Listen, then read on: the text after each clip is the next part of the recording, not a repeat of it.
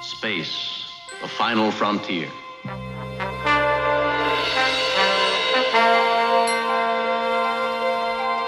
These are the voyages of the starship Enterprise.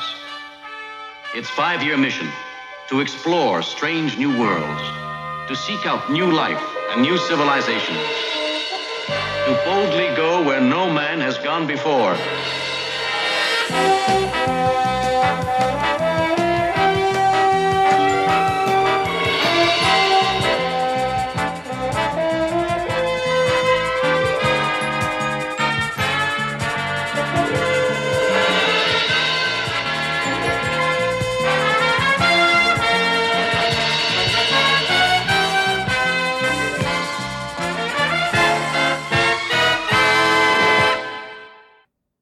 everyone, this is 30 Day Trek. I'm your host Luke Cannon, and today we are looking at the animated series episode The Magicks of Megas-Tu.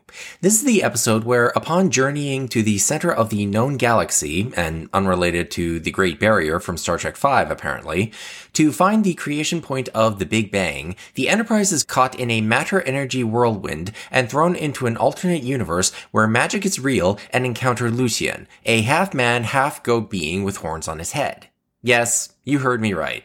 In this episode, the Enterprise encounters the Devil. And as it turns out, he's not such a bad guy after all. He is one of the Megans, who are a race of beings who centuries ago visited Earth in hopes of finding others like them.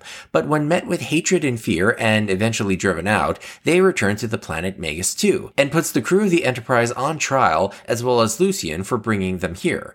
This results in a literal witch trial at Salem, Massachusetts with the crew in stocks and Spock acting as the defense lawyer. Lucien, you alone, of all those here, do not seem to fear or hate humans. Why? They are like me, with questions to be answered, with minds that range outward, boundless. But every Megan is always alone in his sphere of knowledge. Humans are always together, they share. That is why I adopted your ship when I saw it arrive. Thank you, Lucien. Next witness, please. Captain James T. Kirk. Tell the court, please, Captain Kirk. Would you say that since Salem, humans have changed? I think we've been trying to, Spock. Humans have their faults greed, envy, panicky fear. But in the centuries since the Salem witch trials, we have learned. We try to understand and respect all life forms. Indeed, Captain. Could you elaborate? The records of the Enterprise are open for your inspection. All the history of Earth and the Federation is at your disposal. Look. Look at General Order Number One. No starship may interfere with the normal development of any alien life or society. Compare that with the Earth you once knew. And after Lucien is sent to Limbo and Kirk doing some magic of his own, the Enterprise is sent back to their own universe, and we get our usual Kirk Spock McCoy wrap up and pondering. All systems go, Captain. We're back to normal. No more magic for us, Jim. It's all back there. You think Lucien really was the demon some men call Lucifer? Does it really matter, Bones? It just might, Captain. If he was, this would be the second time Lucifer was cast out. And thanks to you, the first time, he was saved.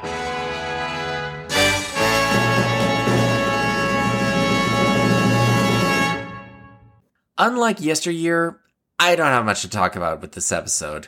This is another Enterprise encounters a godlike being plot that Gene loved doing, but always had to do a right around in that the network censors would never allow him to be flat out atheist. But even with the capitulation of it being the devil, it's still pretty radical for a 70s Saturday morning cartoon to say to the kids, hey, the devil's not such a bad guy after all. And the image of Spock drawing a pentagram on the floor of the Enterprise is one of the more goofy and surreal images in all of Star Trek, along with the image of all of them in literal stocks and on trial at Salem.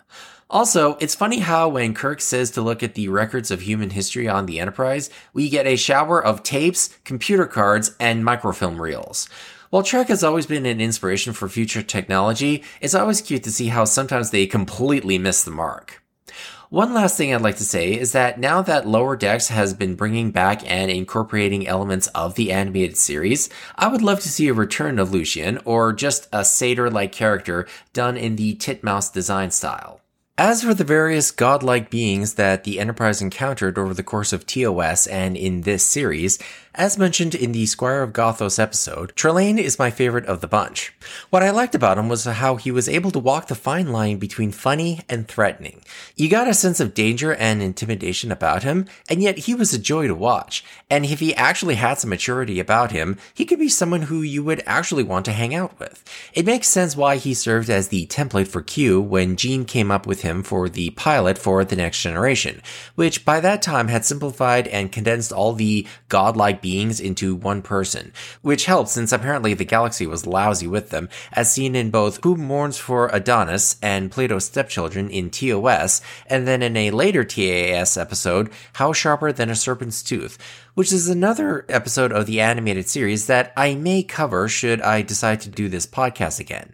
In regards to the previously mentioned TOS episodes Who Mourns for Adonis and Plato's Stepchildren, with the former, outside of the image of a giant green hand pinching the Enterprise in outer space, and Adonis growing giant in size and Chekhov hitting on the yeoman who joins them on the mission, that's not an episode that I have a tendency to come back to as great or even memorable TOS.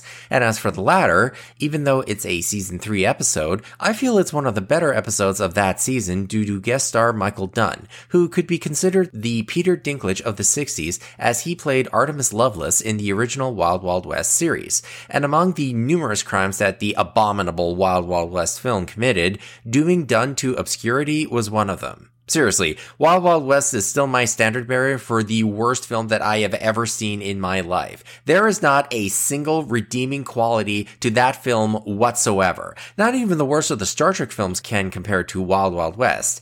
And speaking of Star Trek V, which I would put in the so bad it's good category, there was whatever the hell the big giant head was at the climax of that film, but let's not go there. Normally, I'd be giving some bits of trivia that I found out about the episode here, but the entry for this and the next episode I'm going to cover on Memory Alpha are pretty light. The only real noteworthy bit of trivia about the episode is that the writer Larry Brody was brought in to pitch by DC Fontana, and while Gene loved the idea and the subsequent script Larry submitted, it was completely rewritten by Gene, which was not uncommon amongst the third party Trek writers. So, in order to pad out the runtime for this episode, once again, I'd like to put out a call for listeners. If you're interested in which episodes I'm going to cover and would like to contribute some comments about said episode, you can find me on both Facebook and Instagram.